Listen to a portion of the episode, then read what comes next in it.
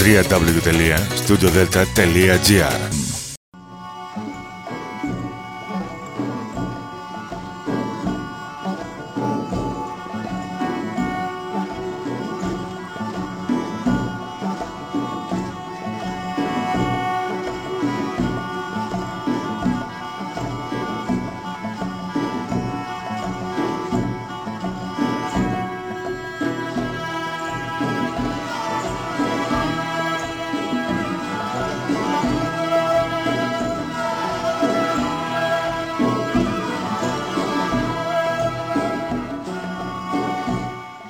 Καλή σας ημέρα κυρίες και κύριοι. Είναι η εκπομπή «Μύθοι και πολιτισμοί» με τη Γεωργία Αγγελή.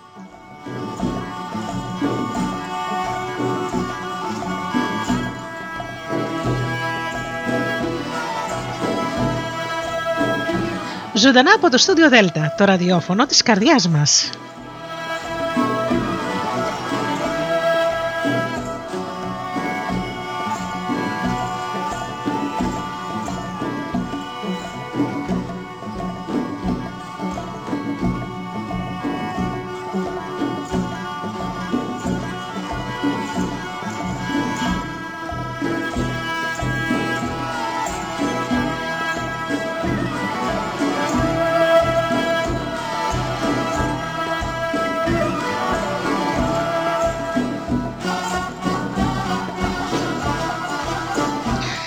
Πάλι μαζί οι αγαπημένοι μου φίλοι σήμερα Σάββατο πρωί.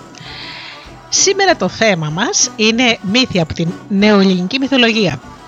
Όμορφη μύθη παρμένα από τον πατέρα της ε, παράδοσης, τον Νικόλαο Απολίτη. Σήμερα θα ακουστούν πολύ όμορφα παραμύθια και μύθοι από την ε, συλλογή του παραδόσεις.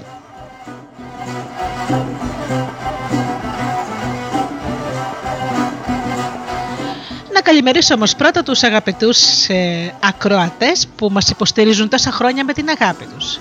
Καλή σας ημέρα λοιπόν κύριοι όλοι εσείς και κυρίες που πληκτρολογείτε www.studiodelta.gr και βρίσκεστε εδώ μαζί μας στη σελίδα του σταθμού.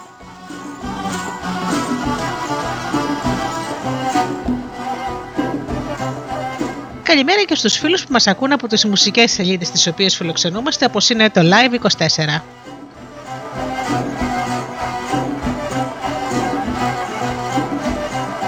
Καλημέρα και στους αγαπητούς φίλους που μας ακούν από κινητά και tablets.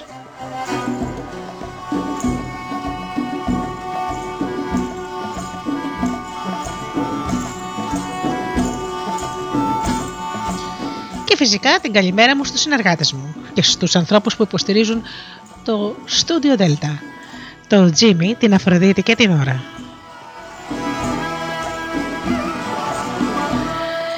Μετά λοιπόν το τραγουδάκι ξεκινάμε την περιήγησή μας στην νεοελληνική μυθολογία.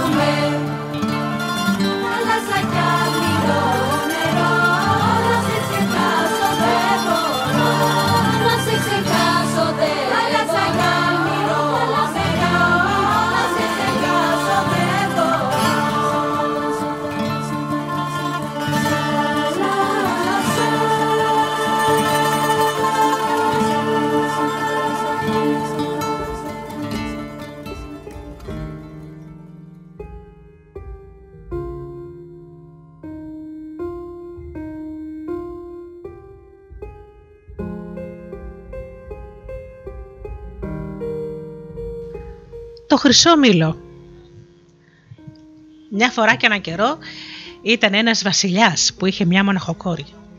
Ήταν πλούσιος και δυνατός, μα και πολύ δυστυχισμένος, γιατί η μονά κρυβή του κόρη ήταν βαριά άρρωστη. Χρόνια και χρόνια μαράζονταν στο κρεβάτι. Οι γιατροί και γιατρίσες του παλατιού ανεβοκατέβαναν τις σκάλες, μα κανένας δεν μπορούσε να τη γιατρέψει. Ο Βασιλιάς και η Βασίλισσα που κανέναν άλλον δεν είχαν στον κόσμο όξω από την κόρη τους αυτή, παρακαλούσαν Θεό και ανθρώπους να γιάνουν το κορίτσι τους. Μα το κάκο. Μια μέρα, μια γριά κουρελιάρα χτύπησε την πόρτα του Βασιλιά και ζήτησε να ειδεί την κόρη. Οι αυλικοί γέλασαν. Εδώ πέρα πέρασαν τόσοι και τόσοι και τίποτα δεν έκαναν. Και εσύ, γριούλα μου, θα γιατρέψεις τα γιάτρεφτα. Αφήστε με, αφήστε με και θα δείτε, φώναξε η γριά. Ξέρω εγώ με τι θα γίνει καλά. Εκείνη τη στιγμή μια κυρία του παλατιού πέρασε από μπροστά και άκουσε την κουβέντα. Έτρεξε γλίγορα και το είπε στη Βασίλισσα. Και αυτή απελπισμένη καθώς ήταν απ' όλα, έστειλε και την κάλεσε. Ποιος ξέρει, μπορεί να κάνει κάτι αυτή. Όταν μπήκε στο παλάτι η γριά, λέει στη Βασίλισσα. Πολυχρονημένη Βασίλισσα. Ο πόνος είναι μεγάλος, μα θα περάσει και η κόρη σου θα γίνει καλά. Πρέπει όμως να μυριστεί το χρυσό μήλο. Γυρνάει η Βασίλισσα να τη ρωτήσει κάτι ακόμα και δεν βλέπει τίποτα. Είχε χαθεί. Από πού και πώς. Κανείς δεν ήξερε και κανείς δεν την είδε. Σταυροκοπήθηκαν τότε όλοι για το θαύμα και είπαν πως κάποια αγία θα ήταν σίγουρα και λυπήθηκε τις κλάψεις και τον πόνο των γονιών. Αμέσως ο Βασιλιάς, βέβαιος πως έτσι έσωσε το παιδί του, έβγαλε μια διαταγή και όριζε πως όποιος πάει και φέρει το χρυσό μήλο θα τον κάνει γαμπρό και διάδοχο. Πολλά γενναία αρχοντόπουλα θέλησε από παλικαριά, θες και από τον πόθο της αμοιβής, ξεκίνησαν για το χρυσό μήλο. Πέρασαν μήνες πολλοί και κανένας δεν γύρισε πίσω. Οι μανάδες τους μαυροφόρησαν και η κόρη του Βασιλιά όσο πήγαινε και χειροτέρευε. Ανθογιάλη θα πως ήταν καταραγισμένο, έτοιμο να σοριαστείς στο πρώτο σκούντιγμα. Στην άκρη εκείνη της πολιτείας, μέσα σε ένα φτωχικό χαμόσπιτο, ζούσε μια φτωχή γριούλα με το γιο της το Γιάννη, δεν είχαν μοίρα στον ήλιο, ούτε στην τσέπη τους πεντάρα. Μια βραδιά ο Γιάννης καθόταν συλλογισμένος. Τι σκέφτεσαι απόψε, τον ρωτάει η μανούλα του, που τον είχε μοναχό και αυτή στον κόσμο. Σκέφτομαι κάτι σοβαρό και θα σου το πω με ζούφανη παράξενο. Για λέγε μου να ακούσω. Σκέφτομαι να πάω για το χρυσό μήλο, της απαντάει, χωρίς να σηκώσει τα μάτια του από τη γη. Μην δει της μάνας του τη χλωμάδα και αλλάξει γνώμη. Τι λες, παιδάκι μου, φώναξε ξαφνισμένη μάνα. Δεν βλέπεις πως κάθηκαν όσα παλικάρια πήγαν. Θέλεις να χαθείς και να αφήσεις και εμένα έρημη στον κόσμο, σαν καλαμιά στον κάμπο. Του κάκου όμως τα λόγια της. Ο Γιάννης πήρε την απόφασή του και την άλλη μέρα το πρωί, μια και δυο στο παλάτι. Σαν άκουσε ο Βασιλιάς την απόφαση του νέου, τον λυπήθηκε κατάκαρδα γιατί δεν είχε καμιά ελπίδα πια πως μπορεί να γυρίσει άνθρωπος ζωντανός από τη χώρα του Χρυσομήλου. Του έδωσε όμως την ευχή του, μαζί με την υπόσχεση πως θα τον κάνει γαμπρό αν φέρει σε τέλος το σκοπό του καλός ο Γιάννης, γεμάτο ελπίδες και όνειρα, ξεκίνησε. Δρόμο παίρνει, δρόμο αφήνει και φτάνει σε μια χαράδα βαθιά, τριγυρισμένη από ψηλά βουνά. Και εκεί που περπατούσε εξέρνιωστο μέσα στην ησυχία της ερημιάς, ακούει σαν να μιλούσαν κάπου γυναίκες. Σταμάτησε το βήμα του και στείλωσε το αυτί του. Εσύ το πήρες. Όχι, δεν το πήρα. Όχι εσύ. Φέρ το και δώσ' το να το δω. Και το δόντι, ποιο το έχει το δόντι; Ο Γιάννης δεν κατάλαβε τίποτα από όλα αυτά τράβηξε πατώντας ελαφριά προς το μέρος που ακουγόταν κουβέντες και σε λίγο βρέθηκε σε μια σπηλιά. Μπροστά στην πόρτα της καθόταν τρεις γριές, πολύ γριές, που τις γνώρισε αμέσως. Ήταν οι στρίγκλε. Αυτές λογόφερναν και ψαχούλευαν κατά γης γύρω-γύρω παντού κάτι να βρουν. Ο Γιάννης κατάλαβε πως δεν έβλεπαν. Πλησίασε σιγά σιγά, κοίταξε και αυτός να βρει τι έψαχναν οι γριές. Σε λίγο είδε κάτω από μία πέτρα κρυμμένα ένα μάτι και ένα δόντι. Απλώνει χαρούμενος και τα παίρνει, και εκεί που οι στρίγκλε φώναζαν πιο θυμωμένα, πετάχτηκε κι αυτός. Εγώ τα, εγώ τα έχω. Ξαφνιάστηκαν εκείνες και άρχισαν να τον παρακαλούν. Δώσ' μας τα παλικάρι μου, δώσ' μας τα. Δεν έχουμε άλλα. Με ένα μάτι βλέπουμε και οι τρεις με τη σειρά και με ένα δω τι τρώμε. Αν μας τα πάρεις, καθήκαμε για πάντα.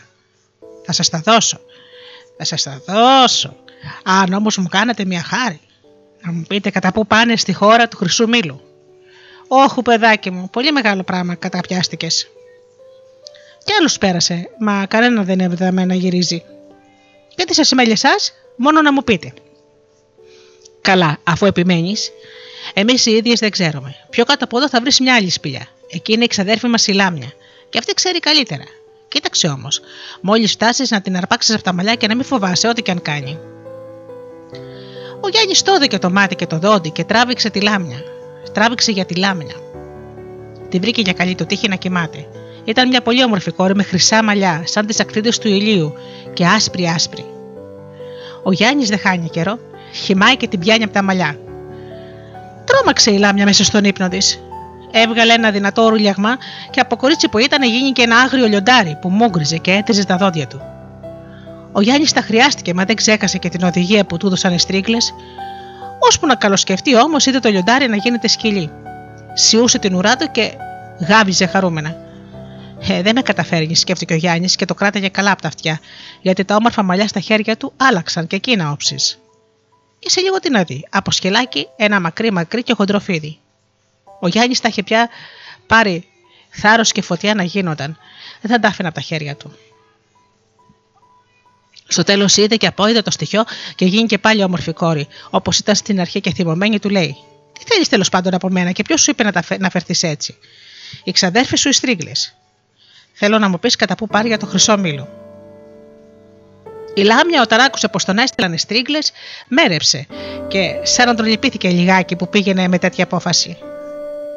Το καλό που σου θέλω, του είπε, μην πας. Μα αν και σώνει καλά και το θέλεις, πρέπει να πας στο θείο μου το γίγαντα. Αυτός θα σε οδηγήσει καλύτερα. Και πού είναι ο γίγαντας; Hm, θα σου πω, είπε η Λάμια. Έσκυψε, ξερίζωσε ένα χορταράκι και το το έδωσε. Πάρ το αυτό. Είναι σιδερόχαρτο. Θα σου χρειαστεί να ανοίξεις τη σιδερόπορτα του πύργου του. Όταν προχωρήσεις λίγο πιο πέρα από εδώ, θα βρεις έναν δρόμο που οδηγεί μέσα στη γη βαθιά ίσα με τις ρίζες του βουνού. Εκεί μέσα είναι ο πύργος του θείου μου του γίγαντα. Θα μπεις μέσα. Στην αρχή θα σε καλοδεχτεί, ώσπου να καταλάβει τι είναι. Και ύστερα να αρχίσεις να τον κολακεύεις και να κάνεις πως τον θαυμάζεις και να του λες πως έπρεπε να είναι Θεός και βασιλιάς του κόσμου. Αυτός και όχι μέσα στη γη χωμένος. Μέσα με αυτές τις οδηγίες ο Γιάννης ξεκίνησε. Έφτασε στο, στον υπόγειο δρόμο και άρχισε να κατεβαίνει μέσα στο σκοτάδι. Όσο πήγαινε, τόσο σκοτίνιαζε. Τέλος έφτασε σε ένα ανοιχτό μέρος που έμοιαζε σαν μεγάλη υπόγεια κοιλάδα. Όλος ο τόπος έλαμπε από μια μεγάλη φωτιά που έκαιγε στη μέση με χοντρά, θεόρατα κούτσουρα. Κοντά στη φωτιά ήταν ένας πύργος ψηλός, ίσα με ένα βουνό. Ο Γιάννης προχώρησε, έφτασε στη συντρένια πόρτα του πύργου και με το σιδερόχορτο άνοιξε ορθάνυχτη την πόρτα και προχώρησε. Ποιος είναι εδώ, ακούστηκε μια φωνή δυνατή σαν βροντί. Εγώ, αντριωμένο μου γίγαντα, προσκυνώ την υψηλότητά σου. Και πραγματικά, ήταν ψηλός, πολύ ψηλός ο γίγαντας, με ένα μάτι στο μέτωπο, μεγάλο αφεντάρι που βγάζε σπίθες. Τρομάρα τον έπιασε το Γιάννη σαν τον είδε. Μα τι να κάνει; Τι ανάστημα, τι μεγαλείο. Εσένα γιγαντά μου σου έπρεπε Θεός στον ουρανό, επάνω, και όχι στη γη μέσα. Πολύ με ευχαρίστησες, παλικάρι μου, με τα λόγια σου. Θα σου κάνω τις ζητήσεις. Ευχαριστώ, γιγαντά μου, είπε ο Γιάννης χαρούμενα. Αποφάσισα να πάω για το χρυσό μήλο και ήθελα να μου πεις που βρίσκεται και από ποιο δρόμο πάνε. Ω παλικάρι μου, σε λυπάμαι, γιατί δεν θα προφτάσεις καλά-καλά να πας. Πώς θα γλιτώσεις από τους σκυλοκέφαλου. Δεν είναι ένας για δύο, είναι πολλοί. Κι όμως, γιγαντά μου, είπα να πάω, και, να πάω και θα πάω. Μπράβο, παλικαρά μου, με ενθουσιάζεις. Μου θυμίζεις παλιές δόξει. Μα τι να σου κάνω, το μόνο που μπορώ είναι να σε κάνω γερό που βόλει να μην σε πιάνει. Έλα μαζί μου.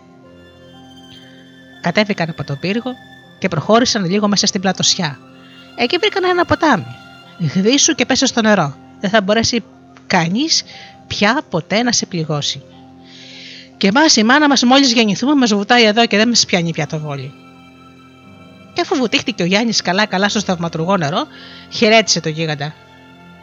Εκείνος του έδωσε ένα σακούλιο γεμάτο φλουριά και λογής πολύτιμες πέτρες. Τον ευχαρίστησε ο Γιάννης και τράβηξε το δρόμο του. Βγήκε στην επιφάνεια της γης. Χάρηκε που αντίκρισε πάλι το φως του ηλίου. Έκανε και τη σκέψη πως δεν τον πιάνει πια μήτε σπαθί, μήτε κοντάρι, μήτε κανένα άλλο όπλο. Και αυτό έβαζε φτερά στα πόδια του και θάρρος στην καρδιά του. Μα οι σκυλοκέφαλοι που ήταν τόσοι πολλοί δεν θα τον έκαναν με τα δόντια του κομμάτια. Με αυτές τις σκέψεις τότε χαρούμενος και γενναίος, πότε φοβισμένος και πότε μετανιωμένος, έφτασε σε μια πολιτεία. Είχε νυχτώσει. Και μόλις μπήκε στην πόλη, άγνωστος όπως ήταν, δεν ήξερε πού να πάει να ξενυχτήσει. Περπατώντας, βρήκε ένα μικρούλι ολόας προ σπιτάκι με ένα όμορφο νοικοκυριμένο κήπο. Του άρεσε το νοικοκυριό του σπιτιού και χτύπησε την πόρτα. Μια κρυούλα πρόβαλε και όταν άκουσε πως είναι ξένος και περαστικός από τη χώρα του, τον πήρε μέσα και τον περιποιήθηκε. Όσο μπόρεσε πιο πολύ. Του έβαλε να φάει καθαρό και καλομαγειρεμένο φαγητό και ύστερα του έστωσε να κοιμηθεί. Το πρωί ο Γιάννης, για να ευχαριστήσει την καλή γριούλα, έβγαλε και τη χάρισε μια μεγάλη διαμαντόπετρα από το σακούλι του γίγαντα. Η γριά, σαν είδε την πέτρα πως και μετά πως είχε και άλλε στο σακούλι, παρακάλεσε τον Γιάννη να μείνει και να δείξει τους θησαυρούς τους στην όμορφη και μοναχοκόρη Βασιλοπούλα τους που την αγαπούσαν όλοι στη χώρα σαν παιδί δικό τους. Και ο Γιάννης δεν αρνήθηκε. Σε λιγάκι ήρθε η Βασιλοπούλα. Τα μάτια της θαμπόθηκαν σαν είδε τις όμορφες διαμαντόπετρες και τα λογής πολύτιμα πράγματα που είχε ο ξένος. Δάκρυσαν τα μάτια της από την αποθεμιά και του είπε: Ξένε, τι θέλεις από μένα για να μου δώσεις όλο αυτό το σακούλι δικό μου; Και ο Γιάννης διηγήθηκε τότε το σκοπό του ταξιδιού του και, και πρόσθεσε πως αυτούς τους θησαυρούς τους έφυγε για εκείνον που θα του δώσει βοήθεια να νικήσει τους σκυλοκέφαλου. Χρώμενη Βασιλοπούλα έτρεξε στον πατέρα της, έπεσε στα πόδια του για να τον καταφέρει να δώσει στρατό για να πολεμήσει ο ξένος τους γείτονές τους, τους σκυλοκέφαλου. Σε λίγο καιρό ο στρατός ετοιμάστηκε και ο Γιάννης τον οδηγούσε για τους για τους εχθρούς του, αφού χάρισε στη Βασιλοπούλα το πολύτιμο σακούλι του. Διάβηκαν τα σύνορα και μπήκαν στη χώρα.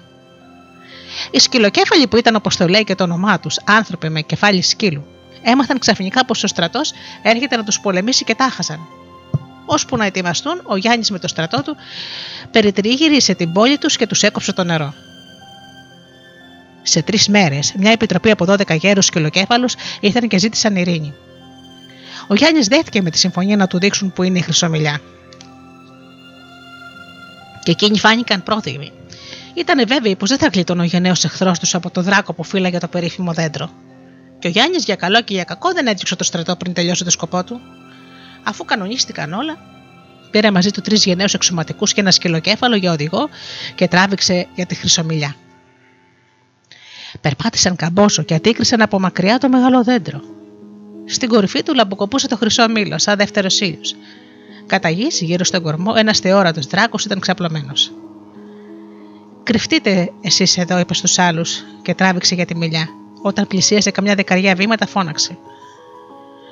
Γεια σου, Δράκο. Μωρέ παλικαράδες που είσαστε εσείς; Άκουγα κι εγώ δράκι και δράκι και νόμιζα πως είναι κάτι. Έμαθα όμως πως η παλικαριά σας βρίσκεται στα δόντια σας. Τέτοια παλικαριά έχει και η γάτα. Μπα, φώναξε πειραγμένος ο Δράκο. Έτσι θα ρουν λοιπόν οι άνθρωποι. Και βέβαια, έτσι δεν είναι. Σας σου βαστάει η καρδιά και σε παλικάρι ντόμπρο έλαδο. Πάρε το το κοντάρι και έλα να μετρηθούμε. Αν με νικήσεις με το κοντάρι όμως, όχι με τα δόντια, να με κάνεις ό,τι θέλεις. Αν σε νικήσω, θα πάρω το χρυσό μήλο. Χαχα, γέλασε κοροδευτικά ο Δράκος. Έτοιμος είμαι και δέχομαι. Έτσι θα δεις αν είμαστε γάτε δράκοι. Ορμητικά τότε, σαν λυσασμένοι και οι δύο, άρχισαν το κονταροχτύπημα. Ο Δράκος χτύπαγε δυνατά, μα το κοντάρι του πότε λίγαγε, πότε γλιστρούσε από το πλήγο το κορμί του Γιάννη. Πού να το καταλάβει όμως αυτός; Ο Γιάννης από εδώ τον έχει, από εκεί τον έχει, του καταφέρνει μια γερή στην καρδιά και τον ρίχνει κάτω. Εκεί πια τον αποτελείωσε. Ήσυχος και χαρούμενος ανεβαίνεις στη μιλιά, κόβει το χρυσό μήλο, το κρύβεις στον κόρφο του και δρόμο. Ούτε νοιάστηκε να δει τι θα αποκάμει ο στρατός και τους κυλοκέφαλους. Στην πατρίδα του τα πράγματα δεν πήγαιναν καλά. Η δόλια η Μανούλα το πελπισμένη τον είχε πια χαμένο και όλο έκλαιγε και μυρολογούσε. Η Βασιλοπούλα πάλι όλο και χειροτέρευε. Οι γιατροί και όλος ο κόσμος έλεγαν πως πάει πια η Βασιλοπούλα, πέθαινε και είχαν απελπιστεί. Έτσι οι δύο δύστιχες μάνες έκλεγαν και παρηγοριά δεν είχαν. Η Βασίλισσα για το τιμοθάνατο παιδί της, η φτωχούλα μάνα για το χαμένο, για το χαμένο μοναχοπέδι της. Ξαφνικά ανοίγουν οι πόρτες του παλατιού και τρέχοντας νικητής και ωραίος ξεκινά μπρος από όλους που τα είχαν χαμένα ο Γιάννης. Φτάνει στις άρρωστες κόρες στο κρεβάτι. Πλησιάζει χωρίς να χάσει καιρό και το μήλο στη μύτη της. Αχ, έκανε εκείνη ανασένοντα βαθιά τη μυρωδιά του μήλου. Τα μάτια της άνοιξαν, τα χείλη της χαμογέλασαν. Ανασκουμπόθηκε και πήρε το μήλο από τα χέρια του Γιάννη. Σώθηκε η Βασιλοπούλα.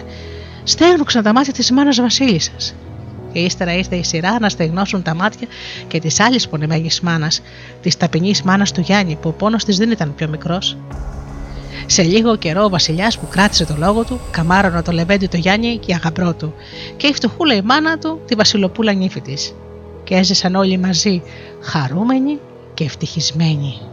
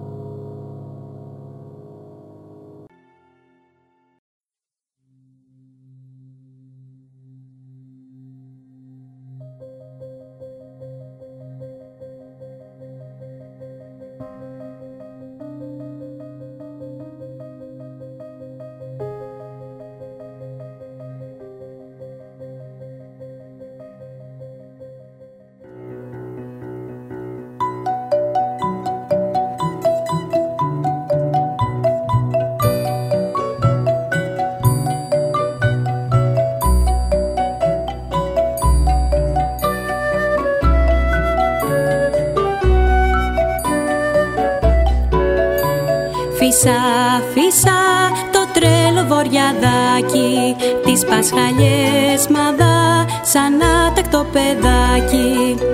Πειράζει τα κορίτσια τριγύρω τους χορεύει Τη φούστα του σηκώνει, τις μπούκλες τους μπερδεύει. Το ψάθινο καπέλο αρπάζει από κοπέλα Και λύνει να του κλέψει τη θάλασσια κορδέλα. Τι άπαλο και ωραίο το φίνο της μετάξει Πως θέλει να την μαζί του να πετάξει. Αστρελό μου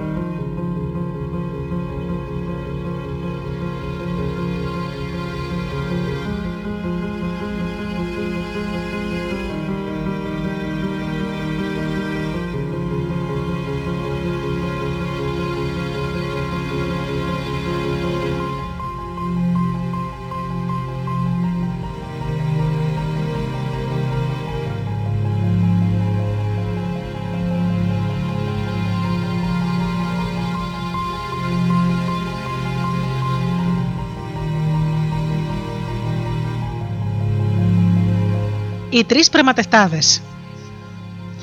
Αν έβλεπε η γριά δαφνιό τα παιδιά του χωριού να ξολοθρεύουν τα ανθισμένα κλονάρια του μεγάλου βάτου που ήταν στην άκρη της λαγκαθιά, θύμωνε μαζί τους.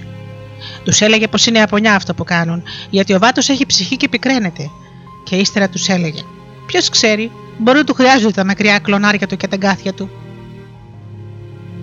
Όλοι γελούσαν με τις παραξενιές της γριάς Δαφνιός, που είχε πάρει την προστα... στην, προστασία... στην προστασία της στον άγριο βάτο. Μα εμένα μου φαίνεται πως κάτι σημαντικό είχε αυτή για να κάνει έτσι. Κάτι θα ήξερε και το κράταγε μυστικό. Και σαν που μου αρέσει να κάνω συντροφιά με γέρους, γιατί πάντα κανείς κάτι έχει να κερδίσει από την πείρα τους, κόλλησα κοντά της και όλο στους βάτους και στη λαγκαδιά έφερνα την κουβέντα. Αλήθεια είναι θιά πως όλα τα φύτρα των βουνών έχουν ψυχή που τη νύχτα βγαίνει τριγυρίζει τις ερημιές και εμείς όταν τις αντικρίζουμε τις λέμε αγερικά. Ναι, παιδί μου, όλα έχουν ψυχές νεραϊδένιε, μα είναι και κάποια που έχουν ψυχή ανθρώπινη. Ε, πώς γίνεται αυτό, διά, ανθρώπινη ψυχή να γίνεται άγριο βοτάνι; Αυτό δεν ακούστηκε. Ο μεγάλος πόνος και η στεναχώρια πολλές φορές το κάνει τούτο το παράξενο. Κάνει τους ανθρώπους φύτρα της γης ή ζούδια και ό,τι άλλο βάλει ο νου σου.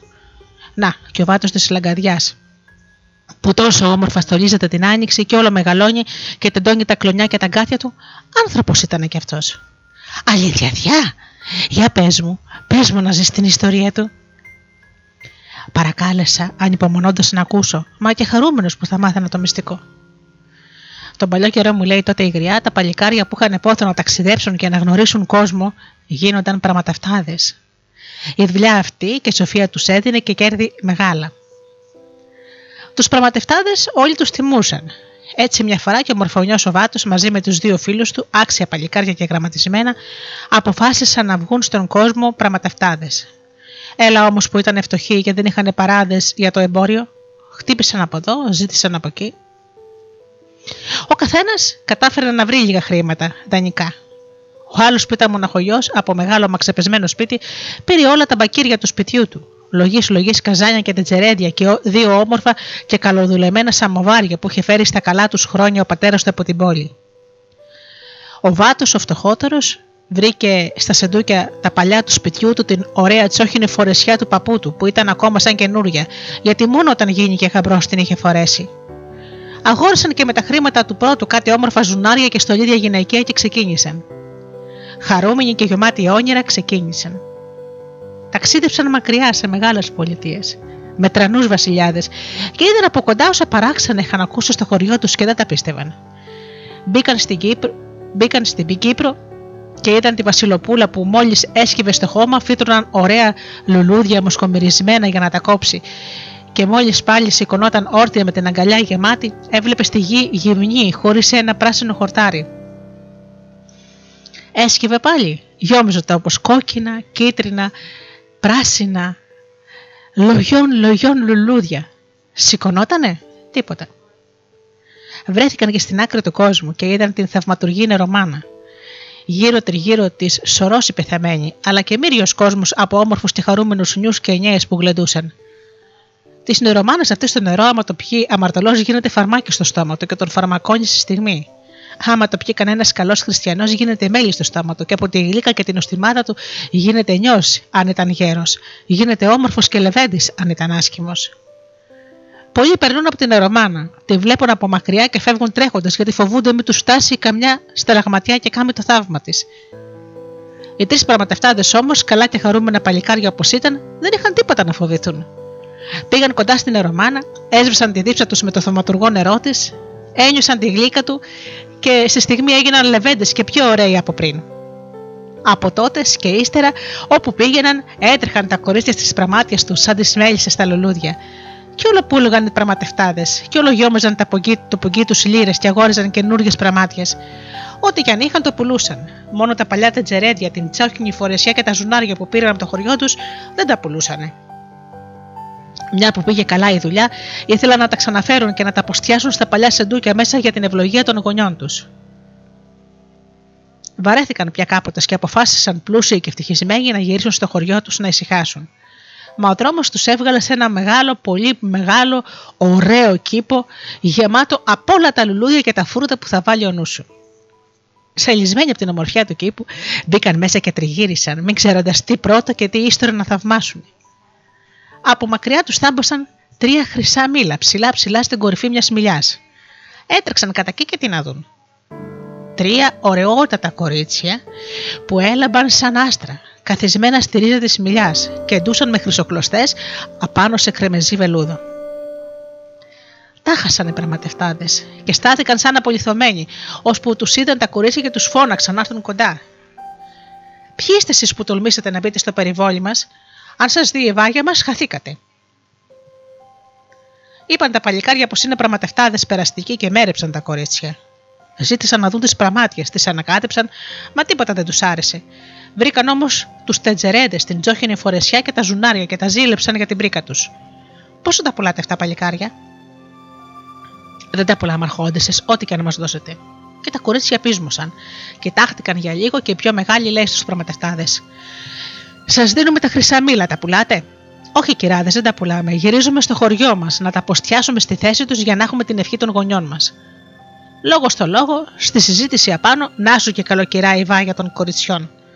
Θυμωμένοι που τόλμησαν και δρασκέλισαν τον τοίχο του περιβολιού και που δεν έδιναν τις πραμάτια στα κορίτσια, τους έδειξε τους έδιωξε καταριώντας τους στο χωριό τους να μην γυρίσουν, παρά ο ένας να κολλήσει δεντρικό στη γη και οι άλλοι να πάρουν τα ουράνια. Κακή ώρα ήταν που δόθηκε κατάρα και έπιασε. Τα παλικάρια έφυγαν χαρούμενα που γλίτωσαν τις πραμάτιε τους χωρίς να νοιαστούν για τις κατάρες και περπάτησαν, περπάτησαν καμπόσο, ώσπου έφτασαν σε ένα λιμάνι. Εκεί ναύλωσαν ένα καράβι και έβελαν ρότα για την πατρίδα. Ήσυχε πια πως εμπόδιο δεν θα βρουν στο δρόμο τους, αλλά άλλα βάζει ο άνθρωπος με το νου του και άλλα η μοίρα το μαγειρεύει. Στο ταξίδι τους τους βρήκε βαρεχημονιά, φουρτούνα, κακό και το καράβι βούλιαξε. Τα τρία παλικάρια σώθηκαν, μαγυμνά και απελπισμένα, και από τότε προκοπή δεν έκαναν πουθενά. Μέρα νύχτα έκλεγαν για το κακό που τους βρήκε και ορκίστηκαν να μην ξαναγυρίσουν στο χωριό τους, αν δεν έβρουν τα όσα η θάλασσα τους πήρε. Μα ο πιο δυστυχισμένος από όλους ήταν εκείνος που δανείστηκε τα ξένα χρήματα, όπου στεκόταν και έβλεπε ανθρώπους του φαινόταν πως τον κυνηγούσαν για τα δανεικά, και από τον πολύ το φόβο γίνει και νυχτερίδα. Όλη τη μέρα γυρίζεις στι ερημιές να μην τον έβρουν οι δανειστές, και μονάχα τη νύχτα ξεκουρνιάζει και γυρίζει στον κόσμο κλαίγοντας. Μα και οι άλλοι δεν πήγαν καλύτερα. Ο ένας γίνηκε γλάρος, και ο άλλος βάτος της ρεματιάς. Ο γλάρος περνάει τη ζωή του, πετώντας πάνω από τις θάλασσες, γιατί κάποιος του είπε πως θα στερέψει η θάλασσα και θα βρεθούν πραμάτια στον πάτο. Και ο βάτος δεν τα πιστεύει αυτά. Έχει όμως την ιδέα πως κάποιος που θα έβγαλε το κύμα της θάλασσας στην τζόχινη φορεσιά και κάποιος τυχερός θα τη βρήκε.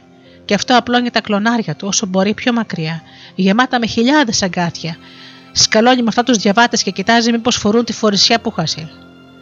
Αυτός είναι ο πόνος του άμερου, και γι' αυτό η θεία Δαφνιό δεν αφήνει τα παιδιά να κόβουν τα κλονάρια του.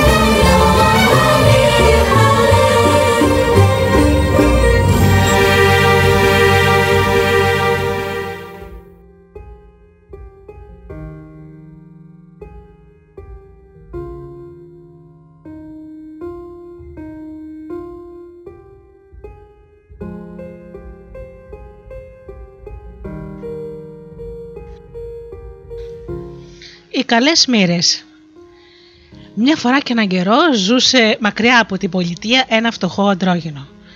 Όλη τους η περιουσία ήταν ένα καλυβάκι. Το καλυβάκι τους αυτό βρισκόταν σε μια πλαγιά κατάφυτη από δέντρα και τον περισσότερο καιρό του χρόνου ήταν γεμάτο αγριολούλουδα. Πουλιά, ζουζούνια και μύρια ζούδια βούιζαν και λαϊδούσαν, γιόμιζαν την πλαγιά χρώματα και χαρά. Θαρούσε πως δεν ήταν ερημιά παρά κόσμος ολάκερος, σωστή πολιτεία από τα ζωήφια της εξοχής. Το φτωχό αντρόγενο, χορτάτο ή πεινασμένο, καθόταν τα βράδια στην πόρτα της καλύβας να ξεποστάσει. Και η καρδιά τους γιόμιζε χαρά και καλοσύνη από την ομορφιά που τους που τους τριγύριζε. Έτσι περνούσαν τον καιρό τους και οι δύο φτωχοί. Τη μέρα δούλευαν ό,τι μπορούσαν. Ο άντρας μάζευε ξύλα, χόρτα, λουλούδια και τα πουλούσε στην πολιτεία ή έβρισκε κανένα μεροδούλι. Η γυναίκα σβέλτη και ακούραστη περιποιόταν τον κήπο τους, ζήμωνε, έπλυνε, μπάλωνε, συγύριζε το φτωχικό της. Ποτέ δεν κλεγότανε. Φτωχοί με ευχαριστημένοι χαίρονταν την όμορφη ζωή. Ήρθε καιρός για μια, για μια κρύα χειμωνιάτικη νύχτα και τότε απόκτησαν το πρώτο τους παιδί. Ήταν αγόρι όμορφο και παχουλό. Χαρούμενοι οι φτωχοί το δέχτηκαν και το σφίξαν στην αγκαλιά τους. Το τύλιξαν σε όσα κουρέλια είχαν για να μην κρυώνει και κάθεσαν όλη τη νύχτα άγρυπνοι και το καμάρωναν. Τους φαινόταν πως με το παιδί μπήκαν στο φτωχικό τους όλα τα καλά του κόσμου. Δεν τα άλλαζαν με κανένα θησαυρό το όμορφο και γελαστό παιδάκι τους. Και έτσι στη δεύτερη νύχτα. Την τρίτη νύχτα, αποσταμένος ο πατέρας ξάπλωσε στο φτωχικό του στρώμα και αποκοιμήθηκε, αφήνοντας άγγελο φύλακα στο κεφάλι του μωρού την γλυκιά του μανούλα. Ξάφνου κατά τα μεσάνυχτα, εκεί που εκείνη έστηκε μισοξύπνητη και μισοκοιμισμένη, της φάνηκε σαν άνοιξε η πόρτα της καλύβας και μπήκαν μέσα τρεις γυναίκες μεγαλόσωμε και ψηλές. Μοιάζανε σαν βασίλισσες με τις κορώνες και τα πολύτιμα γιορτάνια από μαγαριτάρια που λαμπύριζαν στο τρεμόσβηστο φως του λιχναριού. Ξαφνιάστηκε η φτωχή μάνα και έκανε να σηκωθεί και να μιλήσει, μα δεν μπορούσε.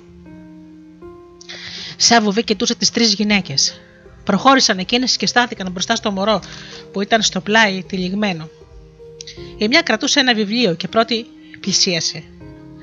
Το άνοιξε πάνω από το κεφαλάκι του μωρού και διάβαζε, διάβαζε κάμποση ώρα με χαρούμενη όψη. Ύστερα πλησίασε η δεύτερη.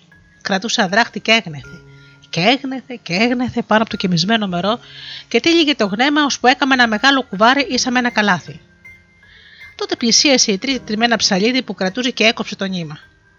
Αμέσως έγιναν άφαντε. Η πρώτη μάνα, η, πρω... η φτωχή η μάνα, σαστισμένη από όλα αυτά, έτρεξε κοντά στον άντρα της και τον σκούντιξε και το είπε όσα ήταν τα μάτια της. Και αυτός δεν ήξερε τι να πει.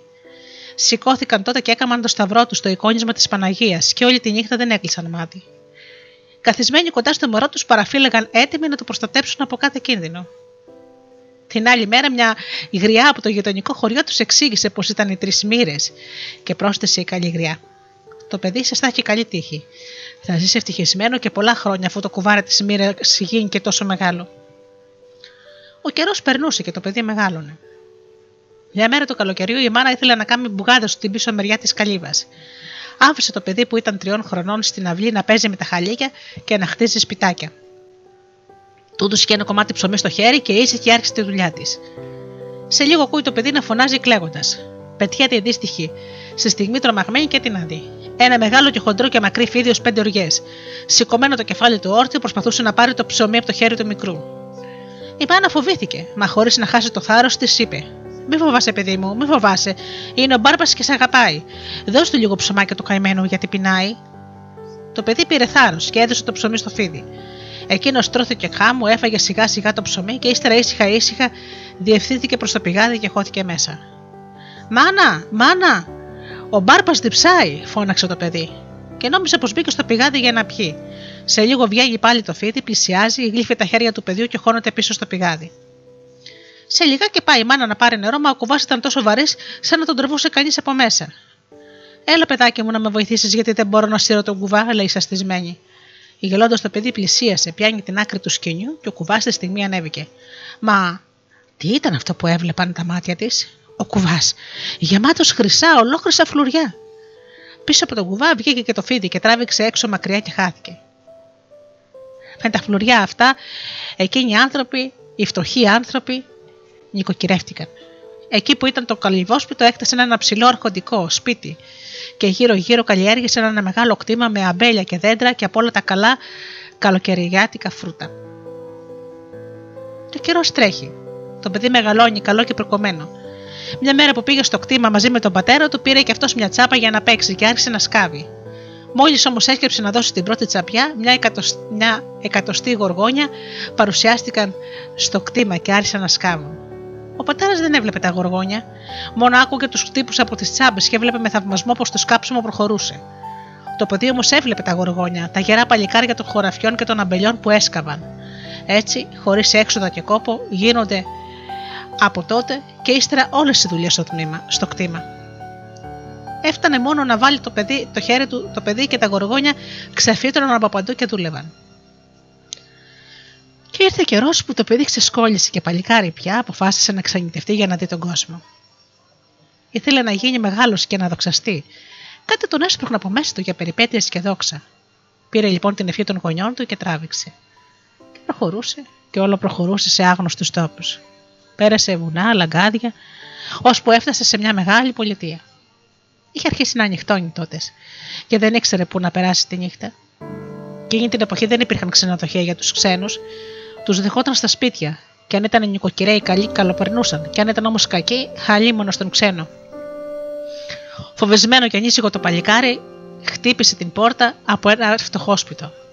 Μια γρήγορα τότε πρόβαλα και όταν άκουσε πως ο ξένος τη ζητάει να περάσει τη νύχτα στο σπίτι της, τον δέχτηκε με ευχαρίστηση. Μπράβο, παιδί μου, μόλι μου την ευχαρίστηση. Μόνο που δεν έχω τίποτα να σου δώσω να φας και αν διψάσεις ούτε νερό δεν έχω να σου δώσω. Ούτε στάλα. Α, όσο γι' αυτό μες στενοχωριέσαι, καλή μου γριούλα, πάρε χρήματα και αγόρεσε ό,τι μας χρειάζεται, είπε ο νέος. Και αφού μπήκε μέσα, άρχισε να ρωτάει για τον τόπο και τους ανθρώπους. Τι να σου πω, παιδάκι μου, αποκρίθηκε αναστανάζοντα η γριά. Είμαστε πολύ δυστυχισμένοι εδώ σε αυτόν τον τόπο. Πολύ δυστυχισμένοι. Γιατί, τι τρέχει; Να, αύριο θα δεις με τα μάτια σου. Αύριο το θηρίο θα φάει τη Βασιλοπούλα. Ποιο θηρίο και τι θα φάει, ρώτησε με απορία το παλικάρι. Στη μάνα του νερού που είναι έξω από την πόλη, μέσα σε μια κοιλάδα, βρίσκεται ένα φοβερό θηρίο, παιδάκι μου. Κάθε χρόνο, σαν αύριο, πρέπει να του δώσουμε ένα κορίτσι για να το φάει. Και έτσι μας αφήνει ελεύθερους όλο το χρόνο να παίρνουμε νερό. Αλλιώτικα το καρτάει. Αν δεν του δώσουμε το κορίτσι, θα μας πεθάνει όλους στη δίψα. Μπα, και γιατί δεν το σκοτώνουν το θηρίο, ρώτησε περίεργα ο νέος. Ποιος θα το σκοτώσει, παιδί μου, κανείς δεν μπόρεσε. Όσα παλικάρια από τα παλιά χρόνια βάλθηκαν να το σκοτώσουν, χάθηκαν. Και από τότε τι να κάνουμε. Κλαίμε την κακιά μας μοίρα και δίνουμε τα κορίτσια μας με τον κλήρο για να μην μας παραπονιάται κανένας. Ο νέος μας όλη τη νύχτα δεν μπόρεσε να κλείσει μάτι. Σκεφτόταν τα βάσανα της πόλης αυτής, αλλά και η καημένη Βασιλοπούλα, όσο και αν δεν την ήξερε, του ράγιζε την καρδιά. Την άλλη μέρα το πρωί-πρωί βγήκε στην πόλη. Ήταν ωραία και μεγάλη. Ποτέ του δεν είχε δει τέτοια πολιτεία. Όλος ο κόσμος όμως χειμένο στους δρόμους περπατούσε σιωπηλός και φοβισμένος. Εδώ και εκεί κουβέντιζαν για την τύχη της καημένη της Βασιλοπούλας. Την είχαν ετοιμάσει. Η Βασίλισσα, η μάνα της, λιποθυμούσε και ξελιγοθυμούσε. Ο πατέρας της είχε κλειστεί σε μια κάμαρα και δεν μιλούσε σε κανένα. Το μεσημέρι έπρεπε η Βασιλοπούλα να βρίσκεται κάτω από το μεγάλο δέντρο, πλάι στη μάνα του νερού για να περιμένει να βγει το θεριό να τη φάει. Ο νέος τα όλα αυτά χωρίς να μιλάει. Όταν πλησίασε το μεσημέρι, κίνησε για τη μάνα του νερού. Η Βασιλοπούλα μαυροντημένη καθόταν στη ρίζα του μεγάλου πλάτανου και έκλαιγε. Και ο νέος με το σπαθί στο χέρι στάθηκε πίσω από το δέντρο χωρίς να τον δει η Βασιλοπούλα και περίμενε έτοιμος να ρηχτεί στο θηρίο. Σε λίγο ένα μούγκρισμα ακούστηκε μέσα από τη φλέβα του νερού. Το κορίτσι πάγωσε από το φόβο και έπεσε λιπόθυμο. Ένα δεύτερο μούγκρισμα τρομερότερο από το πρώτο και τα νερά άρχισαν να φαφλάζουν, να αφρίζουν και να προβάλλει μέσα από το νερό το θηρίο. Το κεφάλι του ήταν σαν του βοντιού με δύο κέρατα. Το υπόλοιπο του σώμα ήταν πολύ χοντρό φίδι. Μόλις βγήκε ολόκληρο από το νερό, άρχισε να σέρνεται κατά τη λιποθυμισμένη κόρη. Όλο με μιας τότε πετιέται σαν να στραπεί το παλικάρι και του καταφέρει μια δυνατή σπαθιά στο κεφάλι. Δυνατό ούρλιασμα ακούστηκε που αντιβόησαν όλα τα γύρω βουνά.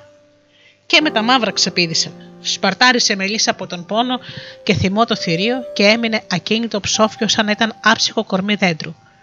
Βγάζει το νερό στο μαχαίρι του και κόβει την άκρη από τη γλώσσα για να την έχει για ανάμνηση και φεύγει ήσυχος για την πολιτεία. Η κόρη σε λίγο συνήλθε από τη λιποθυμιά και δεν πίστευε στα μάτια της. Θυμήθηκε πως έπρεπε να ήταν φαγωμένη από το θηρίο και τώρα έβλεπε πως ήταν ζωντανή και στο πλάι της ξαπλωμένο το, το θηρίο νεκρό. Κάποιος την προστάτεψε. Κοίταζε δεξιά και αριστερά κανείς. Τρελή από χαρά το βάλε στα πόδια φωνάζοντας: Σώθηκα! Σώθηκα!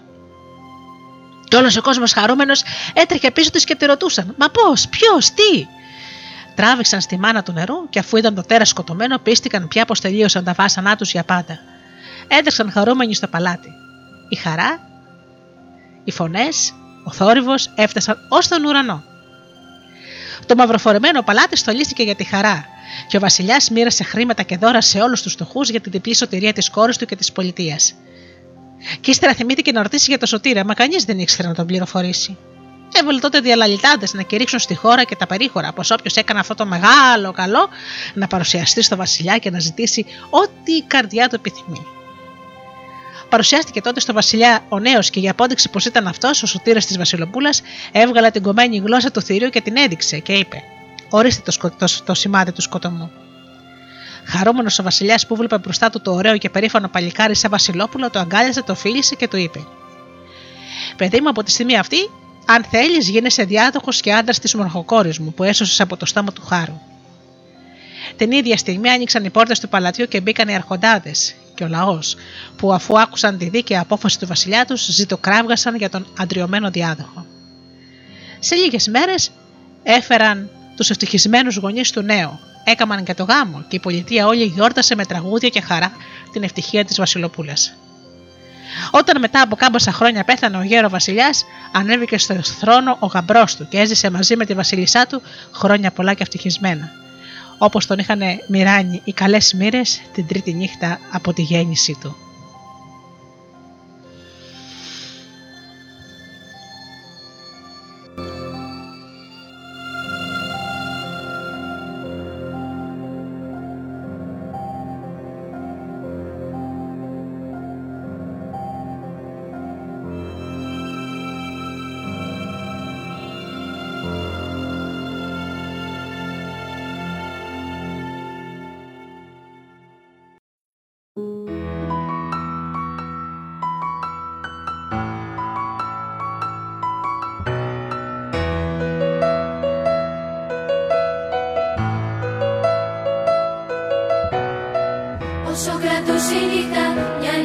Κι αυτή Σε κάποιας μάγισσας στα δίχτυα Είχαμε όλοι ξεχαστεί.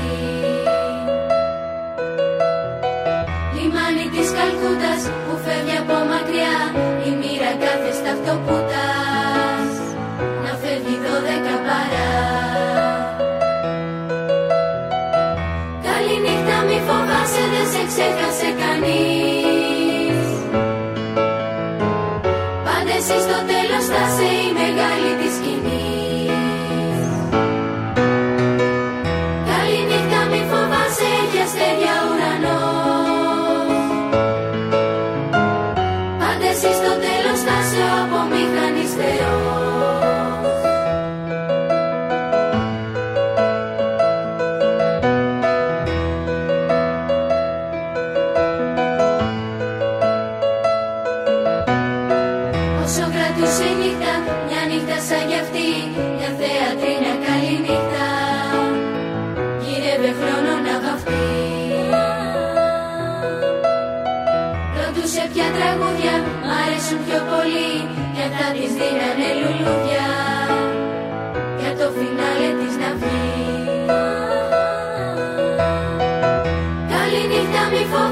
δεν σε ξέχασε κανείς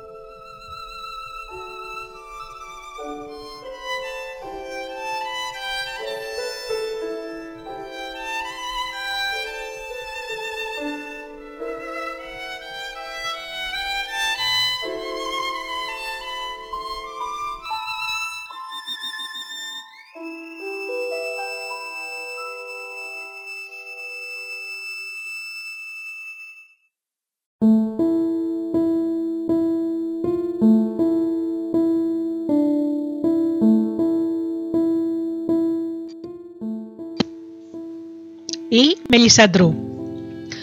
Μελισαντρού ήταν τα χρόνια τα παλιά μια μοναχοκόρη καπετανοπούλα πολύ όμορφη που έλεγε στον ήλιο «Για έβγα ήλιο μου να βγω, για λάμψε για να λάμψω».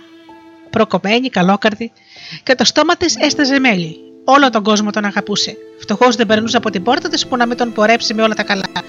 Και του πουλιού το γάλα να είχε, το έδινε για να κάνει το καλό. Και όλος ο κόσμος έδινε ευχές να καλοτυχήσει, να γίνει βασίλισσα, να ζήσει, να, να γεράσει. Έτσι μεγάλωσε η Μελισαντρού μέσα στα πλούτη του γονικού του σπιτιού, τις ευχές για την αγάπη του γύρω κόσμου, σαν την, σαν την τριανταφυλιά που μεγαλώνει στην όμορφη γλάστρα με τα ποτίσματα και τα κανάκια των κοριτσιών. Ήρθε ο καιρός που μόλι τη λαχτάρα και την ανησυχία τους αποφάσισαν ο καπετάνιος και η καπετάνισσα, οι γονείς της, να χωριστούν από τα αγαπημένα τους μοναχοπέδι και να βρουν γαμπρό να τον πατρέψουν. Εκείνο τον καιρό έφτασε στο λιμάνι τους μια όμορφη τρικάρτατη σκούνα, κομψή, λιγερή, σαν λιγερή νυφούλα, βαμμένη κάτασπρη με ολόχρηση γοργόνα στην πλώρη. Τα πράσινα μάτια της από, τα σμαράγδια, από σμαράγδια αληθινά φεγκοβαλούσαν μακριά σαν ήλι. Οι χωρικοί κατέβηκαν στην παραλία να καμαρώσουν το σκαρί και να μάθουν τι νοσύνη και από πού έρχεται. Και τι να δουν. Μόλις έριξε άγκυρα, βγαίνει από τη βαρκούλα στην παραλία ο καπετάνιος. Ένας λεβέντης ως εκεί πάνω. Λιγερός, ολόξαμθο με γαλάζια θαλασσένια μάτια. Θα μπόθηκαν όλοι στο ξεπαρκάρισμά του και τριγύρισαν να τον δουν καλύτερα για να μάθουν γιατί ήρθε στο χωριό τους. Αυτός τους μίλησε γλυκά και ευγενικά, μα τίποτα περισσότερο. Από το τσούργο το έμαθαν πως είναι ένας μεγάλος καπετάνιος, μα πολύ δυστυχισμένος. Μια νύχτα πολύ καιρό πριν είχε ξεπαρκάρει σε ένα έρημο τόπο και βγήκε να κυνηγήσει. Εκεί που κυνήγαγε, δίψασε και χωρίς να το κολοσκεφτεί, έσκυψε σε μια πηγή για να πιει νερό. Μα ήταν ώρα κακή, γιατί ήταν η ώρα που η νεράιδα της πηγής κοιμότανε και αυτός αντί να την ξυπνήσει όμορφα-όμορφα, ρίχνοντας μέσα στο νερό λίγα ολόασπρα λιθαράκια ή να χαϊδέψει απαλά το νερό με το χέρι του, όπως αρέσει στην νεράιδα, την ξύπνησε απότομα. Και εκείνη θυμωμένη σηκώθηκε, αγρίεψε και του πήρε τη χαρά. Έτσι είναι τα γερικά του νερού. Κοιμούνται μόνο μια ώρα το μερόνυχτο, μα δεν την ξέρουν οι άνθρωποι ποια είναι αυτή η ώρα και αλλή μονό τους αν τα ξυπνήσουν, αν τα ξυπνήσουν άσχημα. Αλλονού παίρνουν τη μιλιά, αλλονού τα λογικά. Και αυτός ο δύστιχος έχασε τη χαρά του. Γι' αυτό γύριζε από λιμάνι σε λιμάνι, μήπως λάχε και τη βρει. Και έμεινε κάμποσες μέρες στο όμορφο χορκουδάκι, κοντά στους καλούς αυτούς ανθρώπους που πονούσαν για τη δυστυχία τους, ώσπου μια μέρα Όλοι τον είδαν τον όμορφο τον καπετάνιο να γελάει χαρούμενα μέσα από την καρδιά του και τα θαλασσένια του μάτια με την καινούρια ζωή μέσα τους. Όλοι χάρηκαν με το θαύμα και αναρωτιόταν πώς έγινε, μα άλλη μέρα εξηγήθηκε το πράγμα γιατί μαθεύτηκε πως ο όμορφος νιός παντρεύτηκε τη γλυκιά τους Μελισσαντρού. Κάπου την είχε ανταμώσει και η γλύκα της ματιάς της και η καλοσύνη της ψυχής της που φαινόταν ζωγραφισμένη στο πρόσωπό της, του φέρναν πάλι πίσω τη χαμένη του χαρά. Σε λίγες μέρες γίνηκαν τα στέφανα. Όλοι γιόρτισαν και γλέντισαν το γάμο και ευχήθηκαν ολόκαρδα στα, νιώ, στα νιόπαντρα να ζήσουν, να καλογεράσουν και όπως τα κοφέτα τους γλυκά έτσι και η μοίρα τους γλυκιά. Ο γέρο καπετάνιος ευχαριστημένος που βλέπει την ευτυχία του κοριτσιού του και τον καλό γαμπρό αποφάσισε να αποτραβηχτεί από τη δουλειά και παραχώρησε το καράβι στο γαμπρό. Τα ταξίδια και το νέο σπιτικό όλα πήγαιναν πρίμα. Μυαλό και αγάπη βασίλευαν σε όλα. Αλλά όλα στον κόσμο του τον έχουν τελειωμό άρχισε και η ζήλια του κόσμου να ρίχνει τη μοχθηρή της ματιά και η ευτυχία να παίρνει πόδι σιγά σιγά από το ζηλεμένο αντρόγενο. Οι γέροι πέθαναν. Ζημιές η μια πάνω στην άλλη σοριάζονταν, ώσπου μια μέρα έφυγε το καράβι για μακρινό ταξίδι και δεν γύρισε πίσω. Η Μελισσαντρού η δύστιχη, μαραμένη όσο και να περίμενε, και στραπές, φουρτούνες, κεραυνοί όλα την έβρισκαν και την άφηναν ανήσυχη στο μικρό μπαλκονάκι του πύργου του σπιτιού της. Από εκεί πάντα παραφύλαγε το γύρισμα του αντρός της, αλλά αυτή τη φορά το αγαπημένο του καράβι αργούσε. Αργούσε πολύ. Γρήγορα όμως, σαν μαύρο πουλί, ήρθε και η μαύρη είδηση. Αλγερινοί της μπαραπαριά πιάσαν το καράβι, το λίστεψαν και κρέμασαν τον όμορφο καπετάνιο και τους ναύτες στα κατάρτια. Σαν το έμαθε η Μελισσαντρού δεν έκαμε μούρλες, φρόνιαμα και σιγά σιγά βάσταξε τον πόνο της και αμήλυτα. Μόνο μια μέρα άρχισε με τη μέρα με τη μέρα να λιώνει σαν το κερί, ώσπου ένα δειλινό έσβησε για πάντα. Και όλοι λυπήθηκαν την καλή καπετάνισσα και την συντρόφεψαν ως τον τάφο της, με κλάψε και μυρολόγια, όπως είχαν συντροφέψει με τραγούδια και χαρές στο γάμο της. Και δεν πέρασε πολύ καιρός και η πονεμένη της ψυχή ξανάρθε στον απάνω κόσμο, και απάνω στον τάφο της φύτρωσε το χορτάρι που είχε το όνομά της, Μελισαντρού. Άμα κανένας διαβάτης του, του τραγουδήσει το μυρολόι του, αμέσως ξεραίνονται τα φύλλα του. Οι κλόνοι και τα λουλούδια τους σοριάζονται όλα με μια σχάμου. Και το μυρολόι της Μελισαντρού λέει: Μελισαντρού με τον Ανθό που είχε στον άντρα τον καλό, όπου τον σκοτώσανε στις βαραγιά στα μέρη. Και έκανες όρκο στο Θεό, μην κάμει άλλο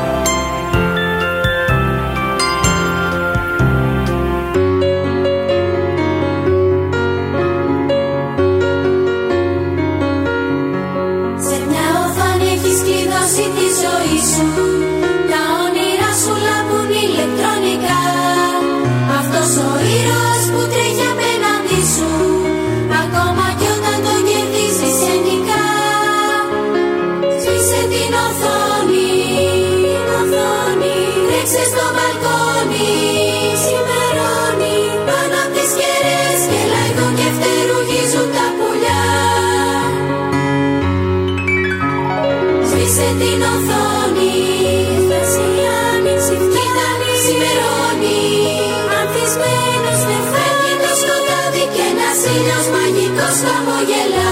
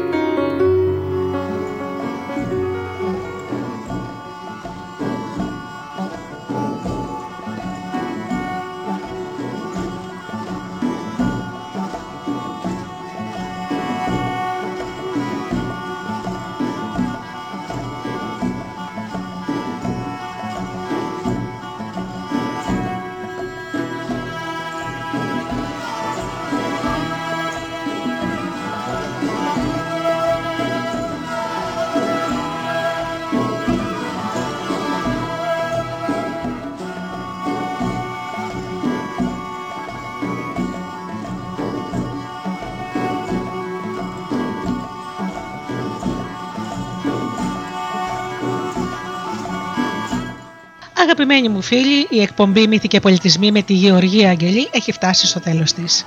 Σας ευχαριστώ θερμά για αυτές τις δύο ώρες που ήσασταν εδώ μαζί μου στο στούντιο Δελτά. Ανανεώνω το ραντεβού μας για το επόμενο Σάββατο στις 10 το πρωί όπως πάντα. Μέχρι τότε αγαπημένοι μου φίλοι, εύχομαι να περνάτε καλά, να είστε καλά και αγαπήστε τον άνθρωπο που βλέπετε κάθε μέρα στον καθρέφτη. Καλό σας απόγευμα.